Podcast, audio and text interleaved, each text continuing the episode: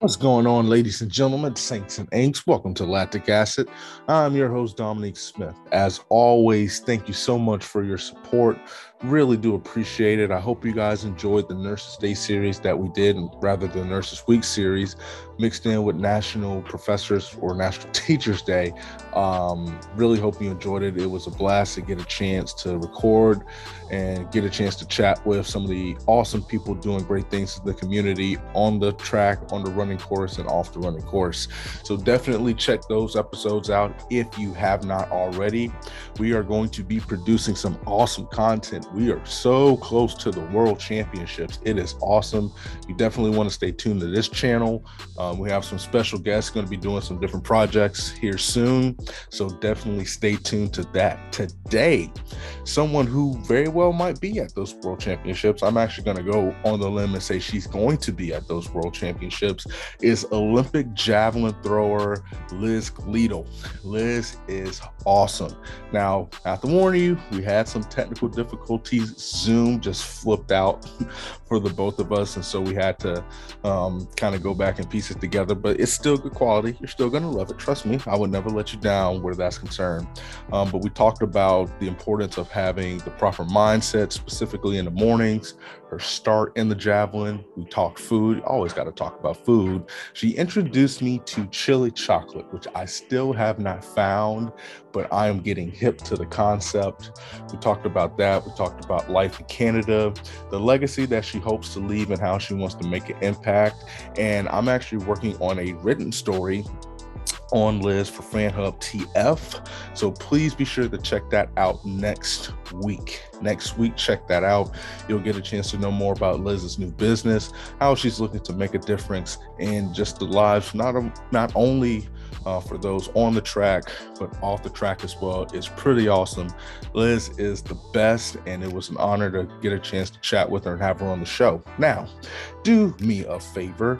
First and foremost, if you're not following the YouTube channel, please, please, please follow the YouTube channel, Lactic Acid Podcast or Lactic Acid with Dominique Smith. There are some exclusive episodes on that channel. Still debating if I'm going to bring them over to the audio side. Probably will bring one or two of them over, um, but we're doing some exclusive content and you definitely want to stay tuned, especially as we get closer to World Championships, the Prefontaine Classic as well. I'm really looking forward to bringing some awesome content, working with some incredible creators, um, content creators, excuse me, and um, bringing that to you. So definitely stay tuned for that one. Um, also, follow me on Apple Podcasts, Lactic Acid, Spotify, and just wherever else you get the podcast. Be sure to like the episodes if you do like them. And then if you could subscribe, I would love that. That way you stay up to date on all the latest episodes as they drop. And then, and then, and then be sure to leave a nice review. It helps the algorithm, it helps people find the podcast, and I would greatly appreciate that as we try to grow this family, grow this audience, grow this fan base. Hopefully, I have at least one fan. Well, I do. My mom. Shout out to my mom. Um, so yeah, do that. Follow me on Instagram, lactic acid underscore pod. Twitter, lactic acid underscore pod. Instagram is actually lactic acid podcast. I say this all the time, so I should know. Um, TikTok. yeah, go ahead and follow me on that. I I still don't know what I'm doing. I really don't. You young kids, bless your hearts, you know how to do it. Help a brother out. Um, and yeah, those are the places you can find me. And then follow the website lacticacidpodcast.org. And if you are interested in sponsoring the show, shoot me an email at lacticacidpodcast at gmail.com. Would love to chat with you. Would love to talk to you about bringing your brand into our family. Until next time, I hope you all enjoy the episode.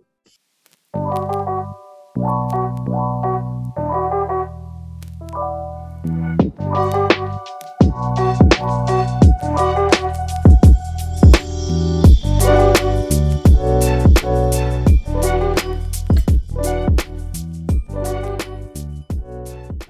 What's going on, ladies and gentlemen, saints and ain'ts, and welcome to Lactic Acid, the podcast where the takes are fresh, the ideas are ripe, and that makes us the best in the bunch.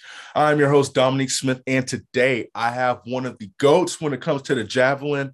One of, actually, she is the best Canadian to ever pick up the javelin, the spear or sphere, however you pronounce it. You know, pronunciation is not one of the things that we specialize here on the show. We keep it 100, and we have one of the best to do it, Miss Liz Gleadle. Thank you so much for taking time out of your busy schedule to join the show. How are you doing? I'm real good. I'm excited to be here. It's, uh, it's nice. To, oh, it's fun to do a podcast. Awesome. Awesome. Thank you for coming on the show. So I have to ask you what I ask everybody that steps foot on the show. If you had to pick a superhero to describe your game as a javelin thrower, who are you rolling with? Hmm. I was actually thinking about this because I listened to Kara's podcast and she gave a fantastic oh. answer. Um, and I was kind of I was I was interested because I was I was thinking about like superheroes or something like that, and I was like I don't really identify with like a lot of these heroes because I don't have some super dark backstory or something like that. Yeah. Um, and she gave I love that she gave like a comedy, and I was thinking about it, and I was like uh, I don't know if you ever watched this show. It's called Why Women Kill, and it's about these three women who are have been wronged in some way in their relationship, and it's at three different time periods, all in the same house, and they go back and forth between these stories. And this one woman is her name is Simone, and she ends up finding out that her husband has been using her as a beard for years, but they're best friends. And she goes through this really interesting, all these phases like grief and anger and denial and all these other things. And then she kind of ends up realizing that she can't hold on to this like intense personality that she's been portraying herself as. And she becomes this much more empathetic and deeply aware person. And she actually ends up assisting her husband in suicide because he's like come down with AIDS in the 80s. And I thought it was really interesting to see this woman go from like this really hard character to this really empathetic person who like saw the bigger picture and like what life was about and about identifying with things. And when I think about my journey in track and field, I really think I was like I was doing track to like be better and have status and like accomplish yeah. something really big earlier in my career. And yeah. now I'm at a place where like I really want to give back. I want to help out younger athletes. I really like I see the bigger picture and I'm able to step back from it. And so that was kind of what I thought was really interesting. I'm like, what a strange character to like identify with, but really like it is like that growth is really something that you don't necessarily get in a lot of athletes if they haven't been in the game as long.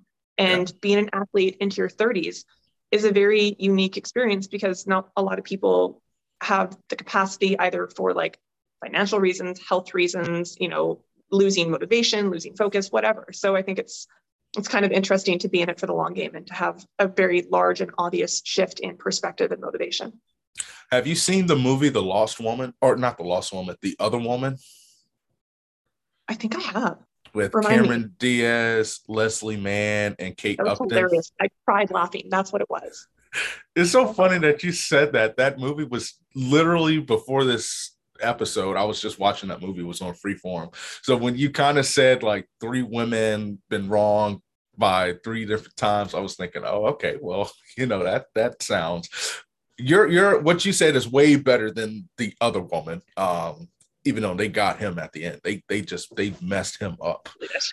Um, yeah, but that that seems more mature and stuff like that. So definitely not like the same thing at all.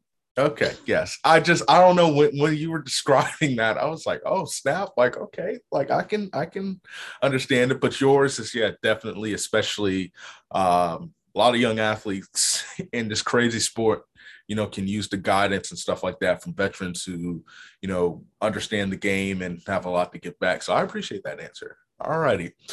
Speaking of Kara, she said something at the end of that episode, and I'm paraphrasing about the javelin, you being one of the best javelin throwers and having um, success in your career. She said that the javelin is essentially a sprint a jump, and a throw combined. The javelin is hard. Like living in Florida, competing, I threw the shot, put in the discus. Javelin is something I wanted to try, but it was banned while I was in school because uh, somebody got hit, stuff like that. Yeah. So, you know, thankfully, I think they are okay. I don't think they died, but it, it, you know, obviously it's still bad. But um no, it always like looked fun. And then you look at, you know, the technique and stuff. I'm like, oh, I don't know about all this. It's like my elbow hurts from just watching people throw and everything. What does the javelin mean to you? If that question makes sense. In a kinesthetic perspe- perspective? Just in general. Why why the javelin? Why the javelin? Um, I was good at it. That was really the end of it. I, I pitched. Um, I played basketball for a long time and I basically stopped throwing things underhand and I switched to throwing sticks overhand. And it happened really fast for me. I was kind of, you know, like we have two systems for doing track and field in Canada. You can do it as part of your high school, um, which is kind of like it's not organized and it's not like you go to a certain high school to do track. It's not really like that. And then we have the club system. And so I would just mess around, throw a javelin two, three times a week between grades eight through 10. And then in grade 10, someone came and helped me out. And like I ended up going from like 22 meters to 36 meters that year. And wow. um, someone, I came third at British Columbia High School Championships. And that was when grades eight through 12 all competed together. There was no separation between the grades. So someone's like, hey, like, you're pretty good at this. Like, you should go to provincials for your age group. And I was like, we have that? And they're like, yeah, it's the club system. I was like, oh, okay. So I went and I won. And someone else comes up to me like, congratulations, you've made the British Columbia team. You get to go to nationals. it's like, we have nationals. so it was really this I, like i've been like a b plus athlete all my life i'm tall i'm strong i'm not coordinated or explosive sorry i am now i was not then um, and so it just i was always a b plus athlete at everything and when i picked up javelin it was just it was my niche and the thing that i always tell anybody who's younger who doesn't feel like they're amazing at any one sport i'm kind of like well you haven't found your thing yet.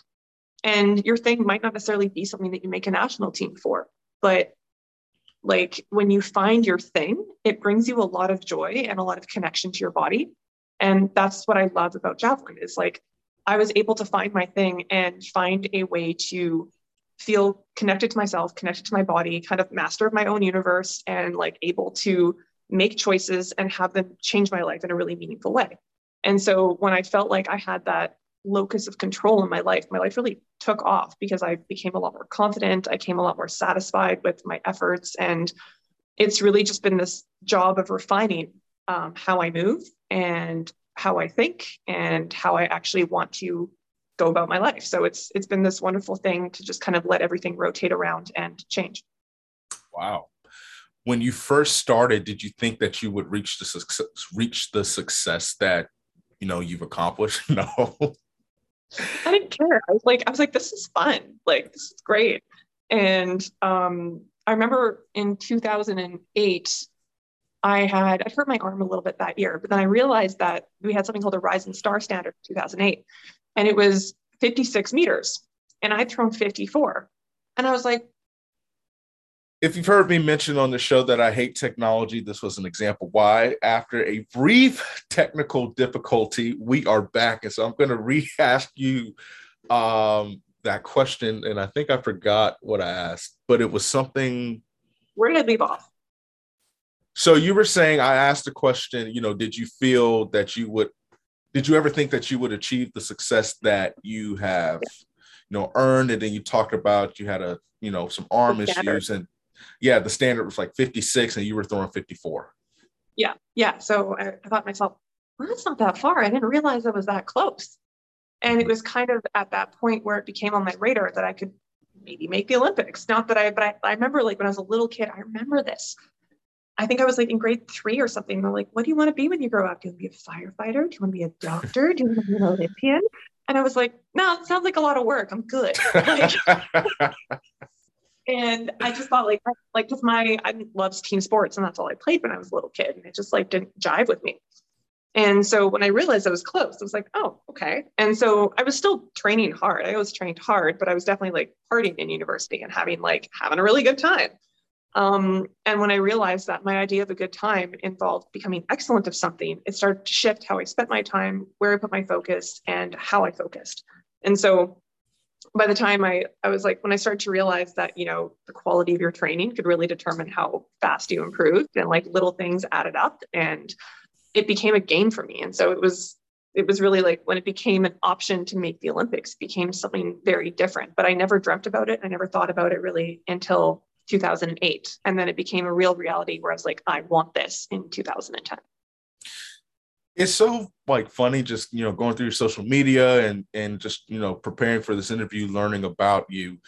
You taken something so just basic in throwing a javelin and you've turned it into this platform to really help people. Like you talked about the mindset of the morning. And i listened to that in all the interviews and I was like, I don't get it because I don't listen. I don't do mornings. I thank the Lord for another day. And for the first hour and a half, I'm silent. Like, like, don't talk to me. Don't even think about looking at me to talk to me. And I don't drink coffee and stuff like that. Um, so like I have to like, you know, get ready to just, you know, get going, listen to music. But something as simple as how you start your day um you know, and the impact that it has and the impact that it's had on you and being able to adjust. It sounds like a strategy that you would use in the javelin and stuff like that. You know, just in case something goes wrong, okay, bam, you know, here's how you bounce back.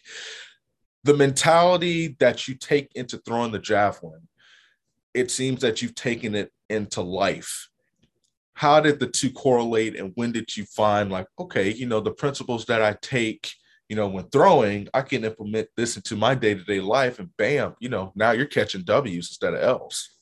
Yeah, yeah. I think the morning routine that I have is it's about kind of making sure that you're not in the red and making sure that you're in the green. That's what's more important, and I feel like especially for a lot of people who feel like they're struggling to make changes or to make strides forward, the goal isn't to have like meditate for 20 minutes every morning and like do the crazy exercise workout and journal for an hour. It's like, no, like the goal is to choose your thoughts, feel good, be a little hydrated, like, and put yourself in a place where you can do what you need to do. And so when I like teach morning routines online, I host online events. Um, I host one called Win the Morning, and I teach a five step minimum effective dose morning routine. I don't expect people to do the entire thing. I say, if any of these stand out to you as the opposite of what you're currently doing in the morning, like you wake up and then you check social media and read your email and check Slack for the first 50 minutes of your day, maybe it might jive with you to check in with yourself first and have your own thoughts and know what you want out of your day before someone else kind of like crushes that because you're this beautiful blank slate first thing in the morning. Or maybe you just wake up and drink coffee instead of your computer I say, like, well, how does that make you feel for the rest of the day? How does your body feel? Maybe you want to hydrate before you caffeinate because, you know, we function better when we hydrate first. Or maybe you want to just go for a quick walk outside and you're not going to have so much trouble sleeping because you've gotten sunlight on your face. And so, like, what you're doing with music, like, you're obviously having a moment to yourself, you're connecting with yourself, you're creating energy for your day so that you can feel sustained. And you're not talking to anybody else as you're protecting your space and you're choosing well you are because you're not being influenced by anybody else. You're actually like being with yourself and it helps you move forward faster.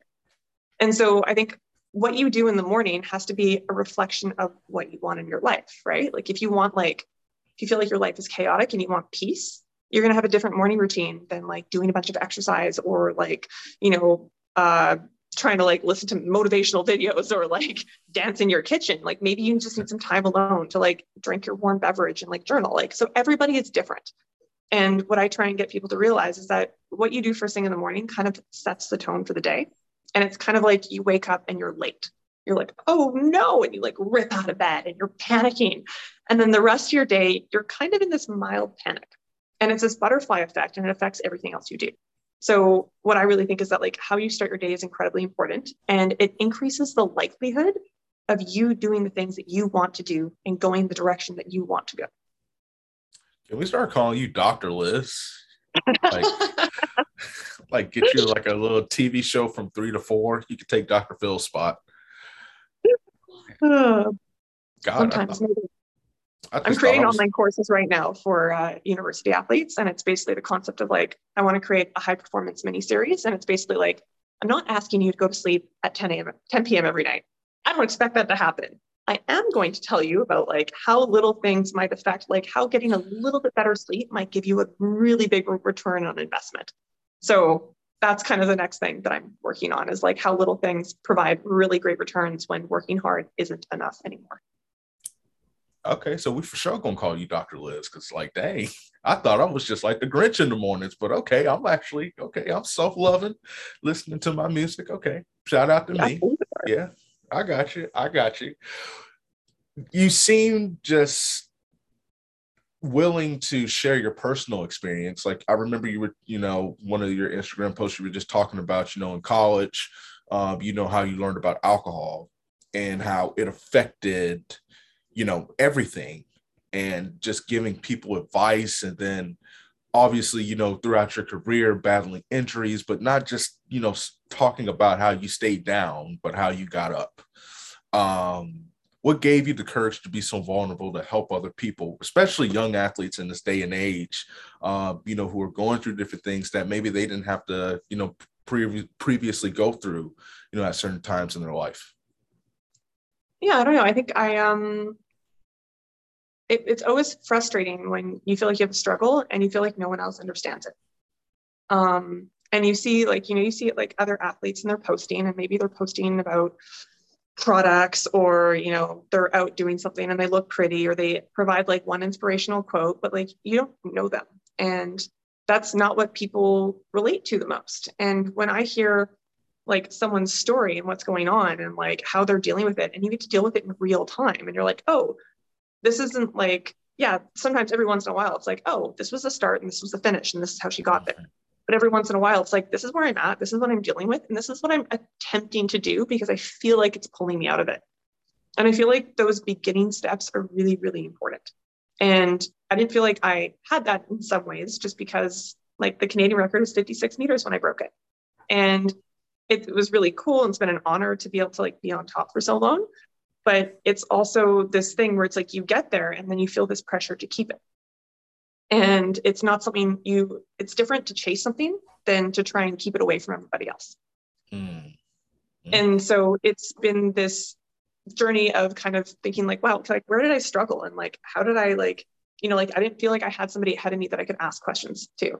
And i kind of i like this concept of like almost being a big sister to younger athletes because like I, I like the concept of being open enough that people feel like they can ask me things. And i've received like messages from people like asking me like really personal things. And i was like wow i feel really honored that you chose to ask me this and trust me with this and i'm so happy to help you with it. So it's you just kind of get to this point where you're like why did i do all of this? Because at one point it was for sure just to like be sweet like personal glory whatever. But yeah. you realize like that's not as meaningful if you don't pass it on. That's deep like I said, Dr. Liz right here. This is first class information. oh man. Okay, so we're gonna get back to the javelin and some javelin specific stuff in a minute. But the people on the show want to know more about you off the track. Who is Liz Gleadle off the track? Tell the people, give the people what they want to know. You're not just athletes on it, you're people off of it. So that's what we want to know. Yeah. Um, I don't know. I think I like I'm really silly. Um, I love being very lighthearted. I I generally have this funny rule um, where it's like if anything really bad happens, in general, I give myself two hours to be really upset about it, and I go full upset. And then I was like, life's too short. Like, get it out of your system and then move on. like, and so like it's kind of like life's really beautiful and it has its ups and it has its downs. But I think that like I genuinely just enjoy having a really good time. And the times where I've gotten too serious on stuff, it's uh it's really held me back from like the bigger picture of like I love throwing. And the years where I made it like I need to accomplish X, Y, and Z, I wasn't very happy. So I think like being lighthearted about stuff is really great. And yeah, I love I love talking to people. I'm a social butterfly. I'm the person at a party who just like goes from person to person to person, like every like 20 or 30 minutes, having like deep conversations. And like, um, obviously, track and field doesn't allow for hyper socialization because you have to be recovering and you have to be looking after stuff. But I find myself to be really lucky when I have training partners that I can talk to and connect with. And that's been a thing that for sure brings me a lot of joy. Like, I love hanging out with people. I love knowing what makes people tick. I love seeing why people think a certain way. So I'm always down for a really good conversation. I can see it. I can definitely dig it. So you grew up in Canada, born and mm-hmm. raised. Me being here in Florida, I have no idea what Canada is like. can you what what what was it like? What is what is what is Canada like? I'm genuinely Vancouver's curious. like a toned down Seattle. So it rains all the time? It rains all the time. It's green, it's a rainforest, but it's not cold enough to kind of keep you indoors. Um, okay. But it's cold enough that it makes track pretty frustrating. Oh my god! we don't yeah. have indoor facilities because it's not cold enough. Um, so uh, that's British Columbia and Vancouver, but we have um, incredible food in Vancouver. Um, like that's what I want to talk about. Yeah, it's expensive as heck to live there um, and to pay rent, but groceries not a problem. Like so inexpensive. Um, really? And like going out for sushi, there's like sushi, amazing coffee, like every other block basically, or sometimes at multiple times in one block in any like major area. Um, so we have amazing like coffee culture, um, Asian food culture. Um, yeah, and just like in Vancouver, you basically like perfect day. It's like get a coffee, hang out, um, grab some sushi, go sit on the beach, pan a little, maybe go for a swim while you look at the mountains, and then like hang out with your friends and like go do something outdoorsy. It's wow. Vancouver's pretty chill. Seems like perfect. Well, I hate sushi, so outside of the sushi part, uh, it's not that I hate sushi. It's just my fish has to be cooked. Like, sure. Yeah, that's that, that's just a personal preference. Now, listen, y'all sushi lovers, don't come after me. This is just a personal preference for me. There's uh, sushi that's with cooked fish too, though. But I mean, like cook cook. No, like know. they have like barbecued eel and like the like that will be the. Oh, it's so good. It's flaky. Okay. Um eel. what what what does that taste like? It's delicious. It's yeah, I mean, like they have it like sauce. So it's like barbecue sauce on eel. And like people think of eel as like, I don't know what people think of eel, but like maybe they think of it as slimy and it's not. It's like, it's like a little bit fattier than like salmon is kind of how I describe it. Like a nicely cooked salmon. Okay. It's it's got a really nice texture to it. Like it's it's not gross in any way. Like if you like fish that's cooked, like you'll like barbecue eel. Can you fry it? Probably. There's places okay. that do fry it. There's like different types of sushi that are like like they fry the fish and like yeah, totally. Yeah. Okay. Yeah, I know there's some some tempura batter, uh, which is pretty much the only way I would try sushi. Eel, barbecue eel. Yeah. We don't have that in Florida, so um, I'm just still trying to wrap my head around it. I'm yeah, I just like eel like a slug, like these slimy creatures. Okay. Interesting. Yeah. But I mean, like, so like I grew up in Vancouver. I lived there until 2011, and then I lived in Alberta for seven years. And you drive over the mountains, and it's completely different. It's it can be negative 40 in the winter, um, but then the next day it can go up to plus 10 Celsius and it's crazy windy. So Alberta, where I lived in uh, Lethbridge, sometimes like on average, the wind that we throw with is about 30 kilometers an hour. I guess like what is that? Like 18 miles an hour. Um, but we pra- we cancel practice when I hit 65k because that's when your feet start hitting each other and you like can't function. But most of the time we throw indoors, and so life is basically spent indoors. Um, and it's very it was very eat, train, sleep for a long time, and now I just go there for camps. So it's um, I go there for as long as it's functional, and then I'm like I don't want to be here anymore. I'm cold and I'd like to be outside. Oh my goodness gracious! I bet the javelin is just just you're launching throws even with like an 18 mile an hour wind, like you're hitting world records, you know, throwing that. Uh, a lot of the time it pushes it down. So it's uh okay. it can be pretty frustrating sometimes. That is that is true because with with like I've noticed with the discus and specifically a javelin too, like if you don't get enough height on it and stuff like that, it just kind of sails down like a kite with a bad habit. So I definitely understand that. What's the go-to food for you? Whether it's to cook or to eat, just in general? Um, I am the master of salads, of delicious salads. Delicious salads. Okay. Yeah. Like, um, give yeah, me I'll a barbecue go-to. some kind of chicken or fish or something. Okay. Um, and then I'll like, like my salads generally involve like something that's green, something that's red or purple, um, probably some like quinoa or lentils or black beans, maybe like feta cheese, Um, I'll throw in like cilantro and mint. It's like a whole oh. thing. Um, oh. And then I'll make some kind of salad dressing with like I like limes a lot. So like lime, olive oil, fish sauce, um, salt, pepper, garlic, like any of those, like anything that makes it like have some tang to it. Um, but whatever works with the marinade with the chicken. So I love I love a good salad. Oh my gosh, this this is some high level uh, Food Network chop star kind of salad making. I can dig it. Wow. I have to step my game up because I thought I was riding high yesterday. I made like this little salad, you know, cut up some chicken, do some mozzarella cheese. I was watching Diners, Drive-ins, and Dives, and so I steamed it till it melted, and then I just put it on the Caesar salad. But this is, gosh, I mean, maybe I'll send your recipe. Yeah, I mean, you know, listen, I'm always down to try new foods. I don't like quinoa. I think I tried it once. Yeah and uh, it went on my hit list. I hate it. It just does not taste. Maybe because it was at a hotel and I don't know anything about quinoa, so maybe you have to season it.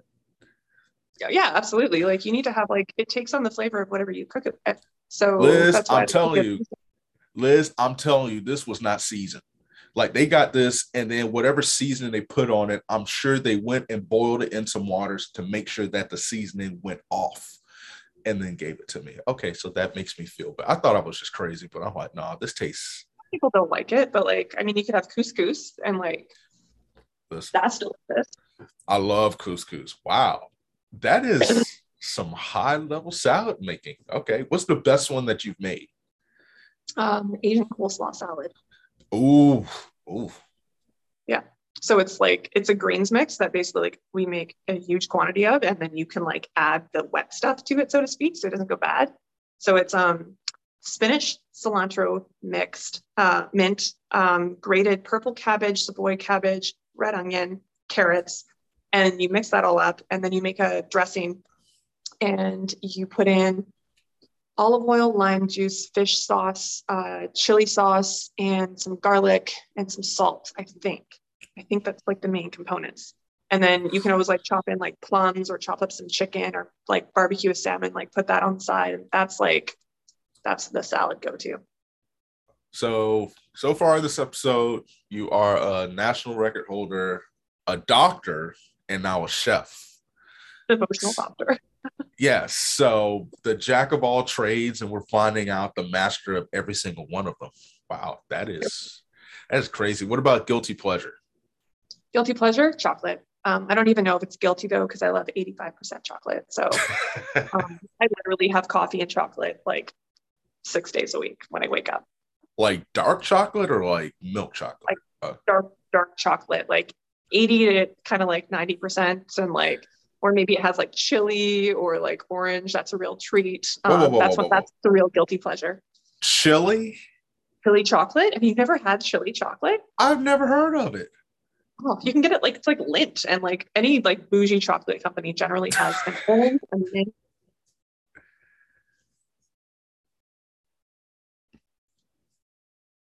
Y'all, we had another technical difficulty for whatever. Liz's internet is lit. My internet is lit. But for some reason, see this warfare. I don't even care. It's bad. It's bad. But we were talking about chili chocolate, and you tell me bougie companies, chocolate companies, sells chili chocolate. Now, I've never heard of it. I don't think Hershey's has chili, like chili, like chili chocolate. Liz, that has to be a Canada thing. I have never heard of that in my entire in my like 20 in my 28 years of existence. Mm-mm. Yeah. No.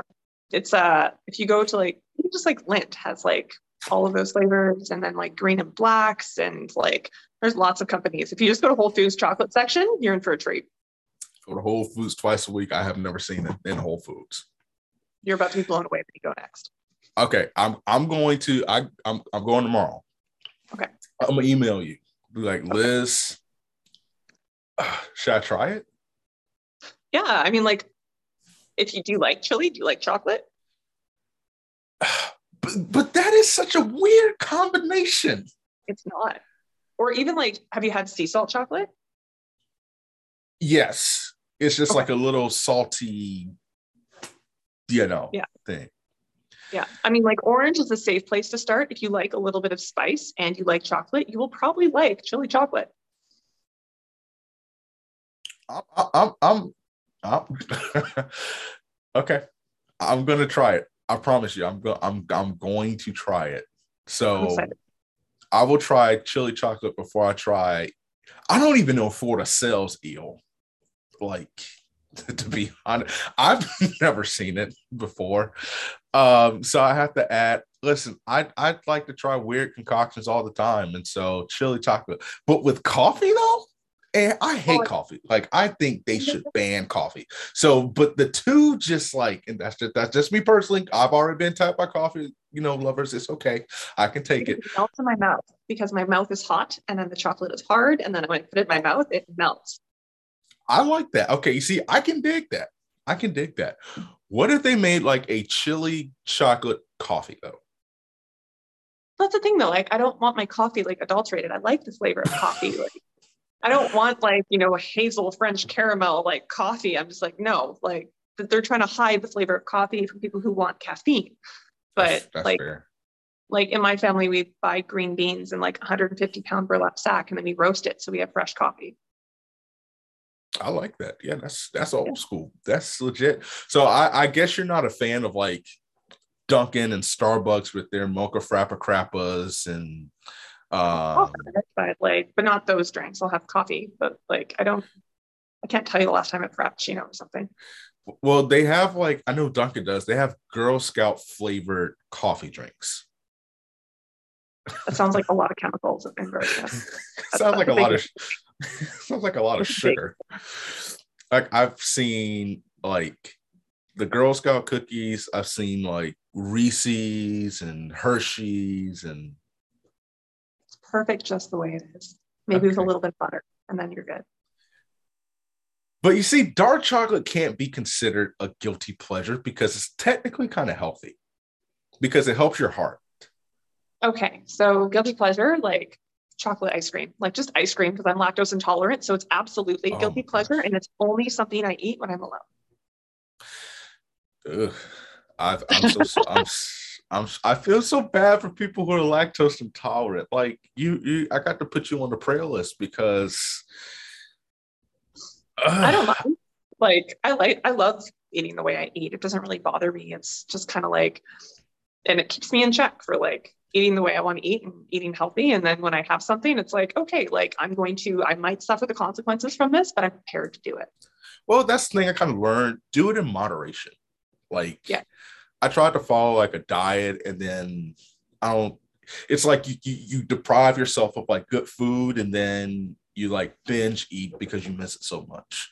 Um but I think that that's really like when you when people say I'm depriving myself of something, I think it has to be in alignment with who you want to be, right? Like when you say like like being an athlete, like I love being healthy, I love moving well, I love feeling energetic, like I love like my skin kind of freaks out when I have too much sugar and like I love being a healthy person. And when I eat in a way that doesn't support that, I feel out of alignment with myself.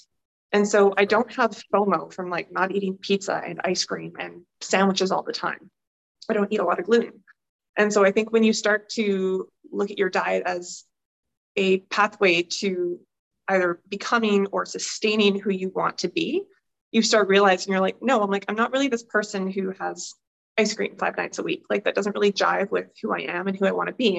And it stops being a sacrifice because it's not out of alignment with who you want to be. I can dig that. I can accept yeah. that.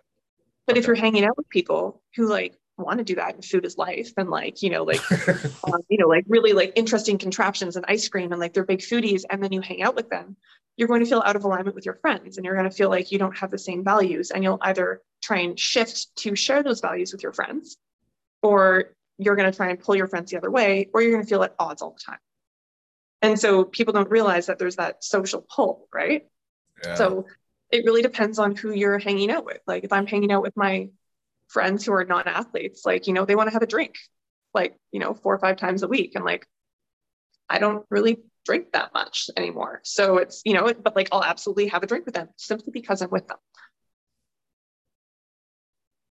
life lessons, right? like, like I said, that's so true. That is true, and I accept that. I accept that. I accept that. I will. Well, I don't say I'll reevaluate because I'm learning what you put in your body is what you're going to get out, and I like to have energy and stuff like that. So I definitely accept that. Okay. What is it like living consistently in cold weather? Because there's a part of me that actually is y'all can keep that negative 40 stuff. Like just I don't, leave. I don't that's not mine. Okay, that's that's that's a former like that's that's the old that's the old you. Yeah. Yes. But you know, I would like a, a white Christmas that, you know, is not 85 to 90 degrees and you know stuff and have like be able to wear sweatshirts in December and stuff like that. But I'm always curious, like, what is it like growing up in like cold temperatures, especially for people who are more in a culture, an outdoorsy culture? Yeah. Well, Vancouver is actually a very outdoorsy place. Um, people love to hike and rock climb. Like I'm outside all the time. Like I love going outside when it's raining and I can like go for a walk and I'm wearing like I've got a full rain suit on, but like it's so fresh. Like the air is just so, so, so fresh in BC during the winter. And it's so um it's so renewing.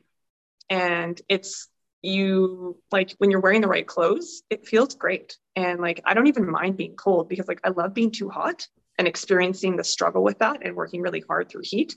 But I also love the mental game of like being a little too cold and like I've done hundreds of ice baths like and I've you know like swam in the ocean like I swim in the ocean pretty regularly like to go for like cold plunges during the winter. And it's it's really invigorating. And it also kind of helps you realize that you're stronger than your perception of discomfort and what people initially recognize as pain and it was really funny because I know a lot of athletes have a really hard time throwing in the wind or throwing in the rain, and it really psychologically messes with them. And so it's it's funny when I've gone to meets and it's like pouring rain, and I'm like, "Whew, this is my element." Like, just keep it coming. I'm ready. Um, I'm ready. Like, it's it's not a problem for me. And so I think it's you know when you when you deal with elements that can, a lot of people consider adverse, you kind of come to understand them a little bit more and to enjoy them and enjoy their power. And I think it's kind of like swimming in the ocean, right? When the waves are rolling in and you're like, wow, I'm really small and I don't have power here. And I can do my best, but I'm going to have to go with it and not struggle against it. And so I think there's kind of that mentality where things become, you, you just become a little bit more in tune with how small you are. And hmm. it's kind of a nice feeling. Wow. I can dig that walking in the rain, that's a sinus infection for me, even with a wetsuit on, but still, uh, it sounds nice to have that perspective. And so let's switch over back to javelin. What is a misconception about the event that you wish would be debunked? Ooh, um, gosh. Um, you know what? I have one. You don't actually need to be as strong as you think you need to be um, you need to be coordinated and you need to time things well. And I think a lot of people, because you know, like we want to try harder, especially like a lot of people who are doing track and field are like, you know, late teens or late 20s. And they're at that phase where like they just they want to they want someone to say like jump this way. And they're like, how high? Like, and you just mm-hmm. want to like you want to work hard, but you want to be told what to do. And so what you you're told what to do, and it is your job to do it to the best of your ability. And so, although that's really important, at a certain point, that starts giving you diminishing returns. And so people start, you know, they're like, I'm going to have this huge squat. I'm going to have this amazing clean. My numbers are going to be huge. But the javelin is 600 or 800 grams. Mm-hmm. And Neeraj Chopra has like arguably like some of the worst gym numbers ever, but he's crazy coordinated and he's light and he's thrown 89 meters. And obviously, like there's different athletes have different ways of throwing and different prowesses. And like, I've had a really good bench. I've had a really good clean. I've had like impressive numbers on some lifts. And, you know, at one point they stop not returning on investment and specific strength becomes more important. Hmm. And I know this because in in my preparation for 2012, I lifted, I did Olympic lifts six times a week between Monday and Friday. I did doubles every Monday, Wednesday, Friday. I threw 10 times a week. Um, I threw jabs six times a week. I threw balls four times a week. And like it was a brutal program, but like it did get me to where I needed to go. But then I hurt my back in 2013 doing the same program just because I was moving incorrectly in very strong and powerful ways. And so it created mm-hmm. some really strong imbalances and it really like pulled me out of alignment and it gave me some hip issues, which had nothing to do with my hip. It had everything to do with my ribs. Um, but I did 10 months of pure rehab. There was no throwing, there was no jumping, there was no lifting, there was no running, just rehab. And Oof. I remember I started by doing um, my lats did everything for me. My triceps wouldn't do anything. So I remember one of my exercises was doing tricep extensions. And I would just lay on the floor, try and turn off my lats and do a tricep extension and just use my triceps. And I started by, I could do it correctly three times in a row with one pound. Yeah. And I remember six months in, I'm so frustrated because I used to do pullovers with like, you know, 110 pounds or something like that. And I'm so frustrated that I can't even do, I'm like, I'm doing tricep extensions now and I'm doing it like three by 15 at three pounds. And I'm like crying at physio because I'm so frustrated that I can't even do stuff yet. And she's like, You do realize that you've gone from like one by three to three by 15 with an increased weight of 300%. And I was like, Oh, that's a really good point. Mm. And so I learned to move well. And by the time I came back in 2014 and I first started throwing, like it took me a minute to adjust, but I only did rehab and throwing. There was no, again, no lifting, no sprinting, no plyos, nothing just move correctly and throw javelin. And lo and behold, three months into throwing javelin at my first meet, I break the Canadian record by three meters. And I thought, that's really interesting. Obviously, I have strength left over from my previous program, and it absolutely served me. It's going to take a while before that strength wears off. Right. But I don't have to crush myself doing really hard exercises in this event. I need to move well. This is javelin, it is not CrossFit. and so yeah. you need to check your ego because it's more important in javelin to move well and to move through the positions that you need to move through than it is to move through bad positions with a lot of force. And bad positions with a lot of force is going to put you in trouble. So I think that's the greatest misconception because, you know, like, of course, most javelin throwers look pretty fit and pretty strong, and we are, but it's also a game of staying healthy. Javelin has the second highest rate of injury in track and field. So if you'd like to keep throwing javelin, moving well and moving lighter, I find is way more important and it'll give you fewer setbacks, which means that you'll progress faster over a series of years, not necessarily within the series of like two months or a training cycle.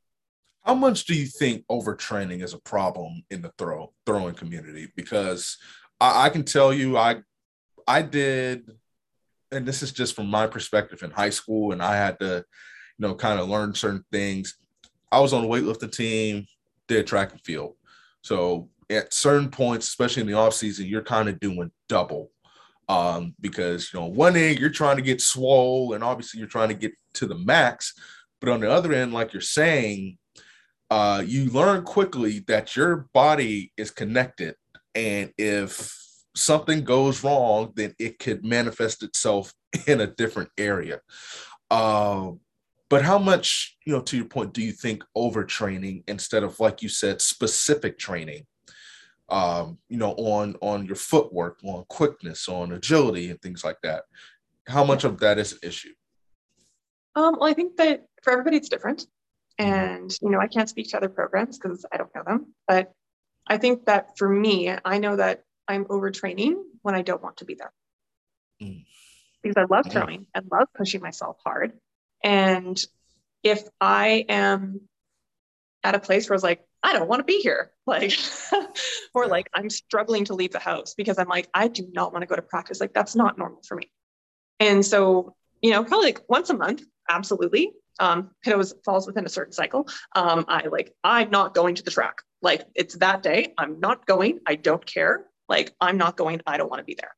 But if you are regularly, like once a week or twice a week, being like, I don't want to go to track, like there's something going on um, either with pain or with too much training or you feeling like your training isn't specifically leading you to a better throw probably it feels like it's useless or like it's not actually making you better and so i think if you're an athlete and you really enjoy track like you probably want to be there and as soon as you start to lose that joy or like if you know 85% of the time you want to be there you're fine if it's under 85%, you probably are overtraining or you need to rethink your program, or maybe you don't love track anymore, or maybe you don't love the place that you're at, or maybe you don't like the program. So, you know, overtraining is mental as well. And if your mind and body aren't at the same level of fitness or same capacity to handle it, or your mind and your emotions, then that might be overtraining and everybody's different. And I think it's also that point of saying, okay, especially for athletes in school, like how much do I care about school and how much do I care about track? Because there's a balance there. And if you it's your goal in life to be a doctor and track is a thing that you're doing to get your undergrad paid for, then be realistic about your track goals. If you want to like make the Olympics or you want to see how far you can push it and you're willing to sacrifice your grades a little bit, don't be so hard on yourself on your grades because that's going to make you burn out if you're trying to do both excellently. So I think finding that balance about like I was a A plus student in high school. I went to university. My average was B minus because I cared more about track and I was okay with it. C's get degrees, people. Trust me. Um, they do. Trust me. And a B minus is really good. Like in college, that's like great. That's dean's list. So, okay. Not, Still. I'm from. Okay, well, okay, I'm sorry. That's that's that's just maybe here in Florida, but you know, Canada, that that ain't they not about that life. That's fair. That is okay. What is what thrill did you have when you broke the Canadian record? Like, because that's a big, big deal. And you know, I know earlier you said, you know, it's and that's true. It's you know, in, in certain sports, people use the phrase, it's different from being the hunter to being hunted. Uh, but you played both roles. But when you broke that record, like, like what was that feeling like for you? It was pretty funny, actually. I was in Serbia and I had food poisoning for three days. oh, okay. Okay, that's. So I remember thinking, I'm like, well, got nothing to lose. Like, then I popped out a 59 meter throw, and I was like, oh, okay. Um, and it was it was really exciting because I felt like I'd done a lot of really great work that year, and I was frustrated because I'd hurt my I think I hurt myself a little bit in 2008, and I hadn't had the year I'd wanted to have. Um, and so it was it was this moment of realize, realizing that like hard work builds up, and it's not like any one day. It's like oh, like I've been feeling like garbage for three days, but all the work that I'd done before has taken me to this point. And so I think I was just so relaxed because I was like, well, guess I'll be whatever it is. And it made me stop trying so hard and it made me just trust the work that I'd already put in. Got two more questions for you. What's been your favorite experience so far in your career? Um, whether it's the Olympics or um, I was going to say breaking the record, but you have food poisoning, so nobody likes that. Um, but what what what has it been? Um, if you can think think about it. I mean, I got a couple, right? Um, some of them are based on achievement, but a lot of them are based on being around really good people. Like honestly, being in Trinidad and like hanging out with Keshorn and like getting to know him well and working with him and being around people here has been awesome. And it's been about like this year, like literally my goals are to be warm, have fun, and stay healthy. Like that's yeah. it. Those are my goals. And I was like, that'll probably make me throw far enough to have a good time. And I've been following that gut feeling and it feels really good to have it rewarded. Like, oh, I'm supposed to be here and I'm around the right people.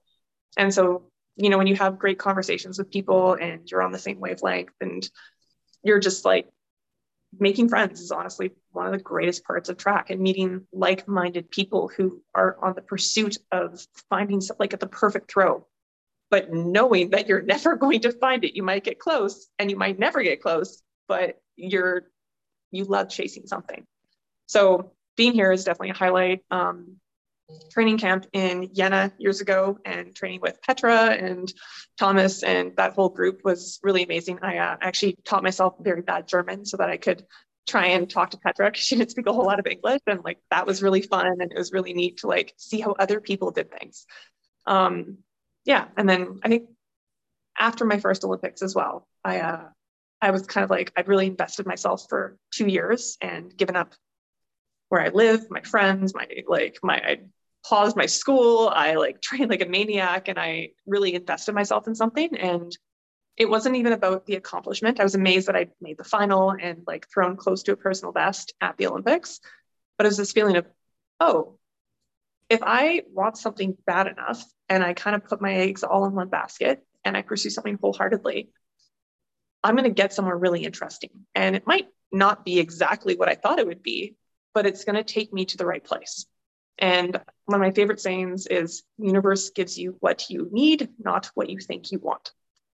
So it was kind of this aha moment of like, oh, if I just point myself in a direction and don't spread myself out so thin, really interesting things are going to happen. Your story has been one of overcoming obstacles and finding the greater good um, and achieving success, you know, through that. Uh, you know, you talked about your injuries, and I know in other shows you mentioned even in 2016, um, if I'm not mistaken, you suffered, you know, a bit of a setback. Um, you talked about, you know, 10 months no training, um, and then you come back and then you break, you know, the national record. And so you, you've overcome these obstacles and you've achieved great success. But from just even our conversation, you've achieved inner success because you have this incredible perspective on life. What is it that you want? And this is two part question. When this all said and done in the sport, what do you want your legacy to be? And what do you want young athletes coming in behind you to learn from your journey? Um, well, I mean, it's really neat to see right now. There's actually quite a few good female javelin throwers in Canada. They're all pretty young and hungry, and it's really exciting to see people doing well. And it felt like there was a bit of a vacuum before. So I'm really excited about that. Um, I'd like to hope in some small way that like the fact that it was just me and um, you know there was like i'm also like i'm getting older like obviously i'm going to retire soon. So people are you know, like ooh like could be me. Like i could go behind this right? And i remember um, Alex, who broke my youth record um, with a 600 gram javelin because she competed as a junior when she was still a youth. Um, that was a really old record. That was a 17 year old record. And she's like, I've had my eyes on that record for years. And I was like, wow, I'm so happy that I was able to leave something that was inspiring to someone else to push themselves. So that's one thing. It's nice to know that like I've pushed the standard higher so that people have something like hard to go after. Um, but the other thing is, I guess I I would like a lot of athletes to know that there is a point in your career well where working hard isn't going to do it for you anymore. Like it's going to be that's just the standard. Um and there's but there are little things that you can do that make a really big difference. And i would love to increase the awareness of what those things are and what reasonable minimum effective dose things can start because a lot of people will start a habit and they're like oh i need to be like i'm not getting eight or nine hours of sleep like i'm not doing it right? But even increasing your sleep 30 minutes or increasing the quality of your sleep or being aware what caffeine does to you and like you know changing it appropriately or being aware of how alcohol affects you and you know just being a little bit more selective with when you party or how hard you party. And i would love to increase awareness about all the little things that athletes can do that make it so that less of them quit as early. Because i am not the most talented athlete out of the pool of high school and university athletes that i hung out with. Like I'm not the most physically gifted person. I'm tall, I'm strong, but there was people who had way more in the tank than me. And you know, some some situations were situational where they just didn't enjoy track anymore or something came up, but I really feel like a couple of them could have taken it further had they had better tools at their disposal. So that's kind of what I'd like to do is like I'm creating a course I'm calling it the Varsity Glow Up. And it's going to basically be a mini series of small courses where people can take a habit, try it out, see how it affects them, and realize that small things do make a really big impact and that they're they may have been plateauing, but the next phase is really mental and good habit choices. And it's not just working harder and banging your head against the wall, hoping it's going to work. I love that. I love that. I think I'm going to write about that. Definitely. We're into our final segment. It's called Down the Home Stretch. Now, I'm going to ask you some rapid fire questions, and I want you to answer them to the best of your ability as fast as you can. If you don't, it is really okay. Seven or eight people have answered it, with our reigning champion being Miss Kara Winger, Mrs. Kara Winger, uh, who answered them quick, fast, in a hurry because she attacked that challenge like it owed her some money and she put on for the javelin community. Liz, are you ready? Sure. Let's go. If there was a food that you had to live with and live without, what would it be? What would they be? Live with garlic, live without peppers. Live with garlic, live without peppers. Okay. If there was a theme song that you wanted to, or if there was a theme song that was played to describe your life, what would it be?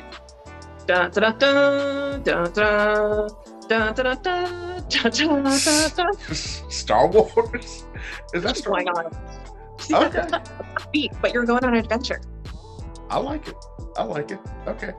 That's wow. Okay, gonna ignore that. All right, if you had to pick, if they made a movie about your life, as you see, I'm not inclined to cinema and, and stuff like that. So, if they had to pick a, if oh gosh, if there was a movie made about your life, who would you want to play your character? Hmm. Someone who's jacked, but maybe they just have to work out really, really hard to get there. So, whoever would work out the hardest. Okay. Do you have any actresses in mind?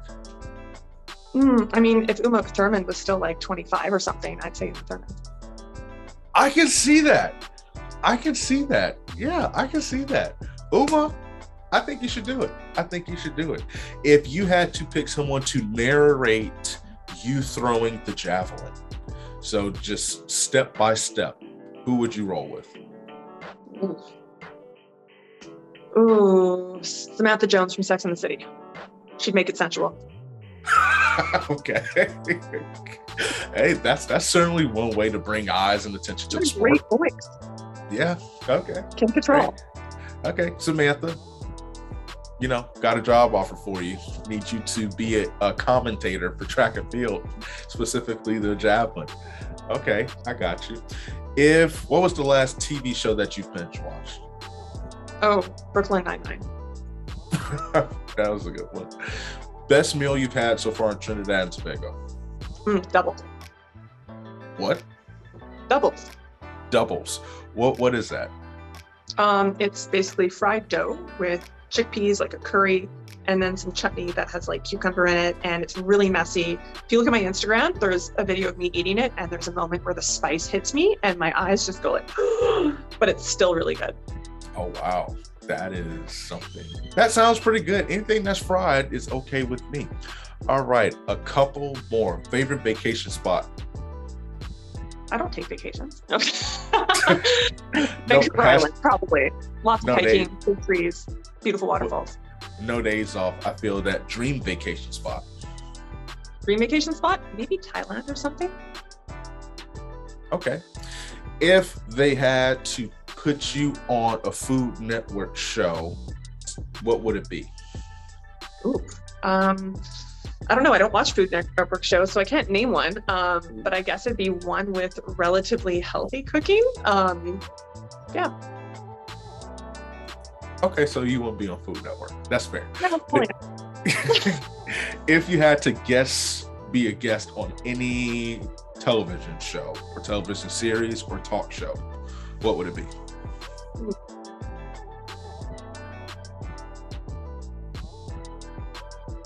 I don't know. Maybe like maybe the Amazing Race because that could be super fun. I feel like going on like Bachelorette or something would be like a disaster, and I have no interest in that.